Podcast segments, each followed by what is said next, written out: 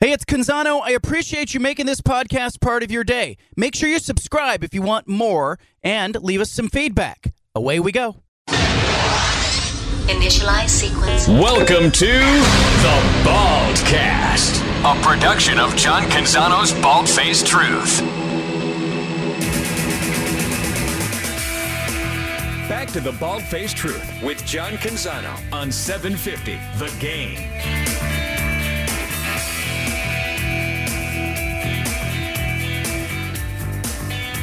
Patrick Mahomes and the Chiefs, Joe Burrow and the Bengals. What's going to happen there? What I wanted to do on today's show uh, is I wanted to go where the story is. Haley Lewis uh, works at the NBC affiliate in Kansas City, KSHB, formerly of KEZI in Eugene. You may remember Haley from her time in Eugene. She's joining us now. How are you, Haley? Hey, I'm doing good. Just, you know, running around with the madness that is following Patrick Mahomes. I'm on ankle watch all week, so it's pretty thrilling. Give us an idea, like uh, those morning meetings that you have. You know, like uh, they they just say, "Haley, you got the ankle," or how does that go down? No, I, I, I kid you not. I'm literally on ankle watch. That is what my segment was called on my hits today. I'm in there you know, we're asking Patrick Mahomes these just rhetorical questions and, and just repetitive things about how's your ankle, how's eh, how many ways can you ask the ankle question, and then finally we start talking to him, and I'm like, did you see all the videos of yourself on Twitter? And he's like, yeah, I, I don't know how many people are watching me walk and tweeting about me walking. I really don't know what you think you can gain from seeing me walk up and down a few stairs at a presser. But I mean, it's just it's riveting news here uh, happy to say he can climb the, the podium stairs and get back down just safely. Give us an idea because you're around him and the other players often. Like just sort of the mood. Are they loose? Are they tense? Um, you know, do they seem concerned, a little uptight as we as they move into the AFC title game? Yeah, you know, I think going into this week, the mood was a little anxious. You you see how the Bengals did against the Bills and the Chiefs shirt, you know, they didn't want the Bills either. But after watching how they handled um, or watching how the Bengals handled the Bills, they definitely didn't want to see Cincy again. And, and with the history they have, you know, three games in one year, always a three-point loss. I think the mood going into it at first was kind of like, okay, now we're going up against the bully. You know, are they going to take our lunch money again? And then this week, it seemed really relaxed at practice. The guys are having fun. They're having way more fun than they definitely did down the stretch during the regular season. And in the locker room, it's, it's all high spirits. And if they're acting, they're doing a great job. Uh, but I would say that people are starting to get more confident now that they know Mahomes is doing pretty darn well. And, and if anything, he's shown that his acting skills are phenomenal or he really is fine. So I would say that the mood and the spirits are high because the likelihood of one team taking down Patrick Mahomes four times in a row consecutively, eh, it, it's unlikely, but it doesn't mean that they're taking it lightly. All right, if, if Patrick Mahomes can't go, it's an obvious uh, competitive advantage to the Bengals, but how much confidence does this sure. team have in the backup? I mean, I don't even like to say this. Like, I don't even want to speak it. But uh, I was actually talking with Chad Henne, who's their backup, just just actually yesterday in the locker room and saying, you know, how confident are you going into this one? How you feeling? And the guy's been around since 2018, right? So he's been here for all the AFC championships behind Mahomes and, and getting to, you know, he's 37 years old it's kind of we jokingly say they might have to go back to that like Alex Smith playbook of Andy Reid's, right? But I think the team is confident in fact. I mean, he watched it last week, right? He took him 98 yards out all the way down. It took a while, but they got there eventually. You know, giving uh, Kelce a couple throws and finally getting that touchdown throw in the end zone there. But I think they're confident in knowing that if Chad Henne has to step up, he can do it. He's done it before in a divisional game. I mean, back two seasons ago, Patrick had an injury. He came in. I think it was a head injury. He had a concussion.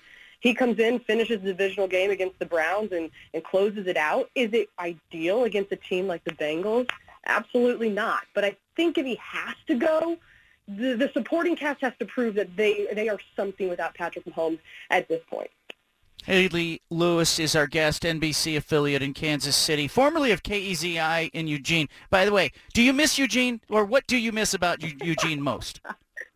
You know, I always love it because I didn't go to a Power Five college, so every time the Oregon Ducks are doing anything, I always claim them as my own and and love to cheer for them. But gosh, I miss I miss Eugene's weather. I miss the the ability to just walk outside and go on a, a trail. And as I'm freezing here in the teens and wondering how it's going to snow on Sunday, yeah. I definitely miss the West Coast. Um, and just the Pac-12 was such a fun such such a fun conference to cover. You know, everything in the Midwest is just uh, the Big 12 and the Big 10 fighting it out with each other, and then the SEC acting like they own everything. So I miss it out there, that's for sure. Um, let me ask you. I mean, this is a team that has got a couple of Super Bowl appearances with Patrick Mahomes. They won one already. Uh, what what would it mean to Mahomes and this franchise to get back to the Super Bowl and then to get back there and win? I mean, it's uh, it's unheard of, right? You see, this is the first NFL team to ever host their fifth consecutive AFC title game. He's taken over since 2018 as a starter, and now here they are continuing to put together success. Him and Andy Reid, just like a pair made in heaven, apparently. But I think for this team to show that they're not just a trend, you know, that that they're not just like some like lucky team that stuck around for five years, that they can actually turn into a, a dominating legacy, right? They want to be like that Patriots team with Tom Brady and Belichick. They want to show that they can continue to have that success because that's way more impressive than just going a couple of times. So I think this year it's so important that they get to the big game uh, rather than just falling out at the AFC title game again. And, and Mahomes, he's getting he's getting older, which is so weird to say. The guy's 27 and he's the oldest guy left in this thing, which is wild. Uh, but it's pretty it's pretty cool to see what they've been able to string together. So I think it's big.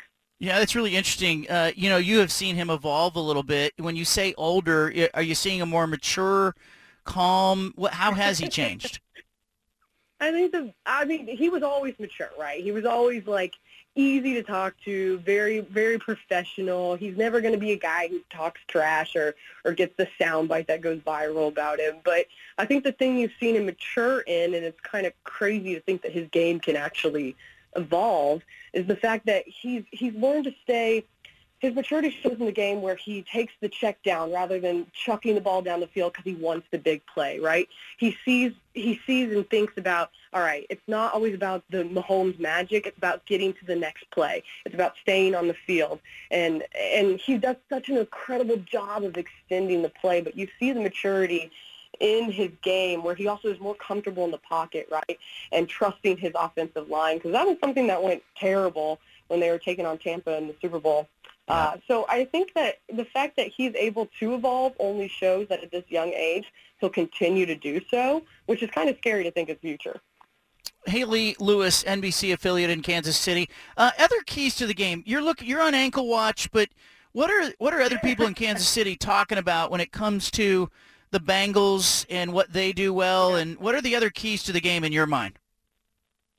I mean, the, key to the game, I think, for the Chiefs is get to Joe Burrow, right? That's something they weren't able to do in the AFC title game last year. It's something that he eluded uh, the Chiefs defense, and they were talking to the defensive coordinator today, Steve Spagnuolo, and he referred to Joe Burrow as a guy who has like six eyeballs on his head, right? He can just always see what's coming. He always knows what's coming, and, and he stays so calm, right? And he does very little little moves – uh, he's very agile and can just easily evade being tackled. And I think that that was a huge problem. The last couple of losses don't really rely on Patrick Mahomes, not really his shoulders, but mainly the Chiefs' defense. So are they able to put pressure on Burrow? Are they able to combat and stop the secondary? Oh, my God, the Chiefs' secondary has got to be on their game because when you look at the wide receiver corps that the Bengals are bringing into this one, it's daunting. So I think the biggest key is going to be slowing down – Burrow and honestly keeping him off the field, right? I, I know that's a really kind of lame and cliche way to say it, but keep Burrow on the bench. I, you know, I, I think it's going to be a fun game. I, I, I, you know, uh, the Chiefs obviously arrive with a reputation intact. If they don't win yeah. this game, Haley, how much soul searching do they do, or do they just go, hey? It, it doesn't it, it didn't work out. We come back next year. We regroup. Uh, you know, do they do they need to make an overhaul if they don't win? I gosh, it it stresses me to even think like that because I think that that's when they really have to look at themselves in the mirror. And and I think you're right. Steve Spagnuolo's defense has done phenomenal things, but as we, as we've continued to see now over three years, it takes a long time for people to pick up the deep playbook that he has. And it takes so long down the stretch for them to get really flowing and, and doing so quickly in the defense. They have so many rookies that it's like, do you stick with that? Do you keep that going? Or like you said, do you overhaul that? Because that's what they did back in 2017, going in 2018. They overhauled everything. So I think that you would have to, right? You would have to identify those issues. And then you got Eric Bieniemy, who's the offensive coordinator, who is up again for another head coaching position, and we'll see if he stays, right? Is that someone who you would take out and then bring in the quarterback coach, Matt Nagy, to take over as OC? I think if, the, if they lose this weekend on Sunday, they have to make those changes, or, or you can't even, I mean, I think there's going to be uproar from Chiefs Kingdom, but I definitely think that if you don't make those changes, you're not putting one foot in front of the other and actually addressing the issue in front of you. This this longevity of championships won't last. Haley Lewis from NBC in Kansas City. All right, stay on that ankle. Uh, you know, keep on that ankle. And do you think Mahomes is is gonna? Do you think it's a non-factor for the game? Like, what where are you leaning right now? Uh, the the one thing that I I'm concerned about do I think he'll have adrenaline pumping and do a phenomenal job and go out there and be able to perform to his full extent? I think so. I'm concerned about the offensive line protecting him. That's the thing that scares me, right? Is those those plays where he could get hurt, re-injure it on the field, and then it doesn't matter what treatment he did leading up to it. If you get hurt again on the field, it's not going to matter. So that's my biggest fear is him re-injuring it or, I mean, getting injured at all, right? So it's just – I, I can't I can't really describe it better than just to say I'm uncomfortable going into this game, and I'm mm-hmm. glad I don't have to step on the field. There you go. Not on the field. Uh, get on the news, though. I know you got a show to do. Haley Lewis, thank you. I know a lot of people in the state of Oregon remember you from your time covering sports here, and uh, we wish you well.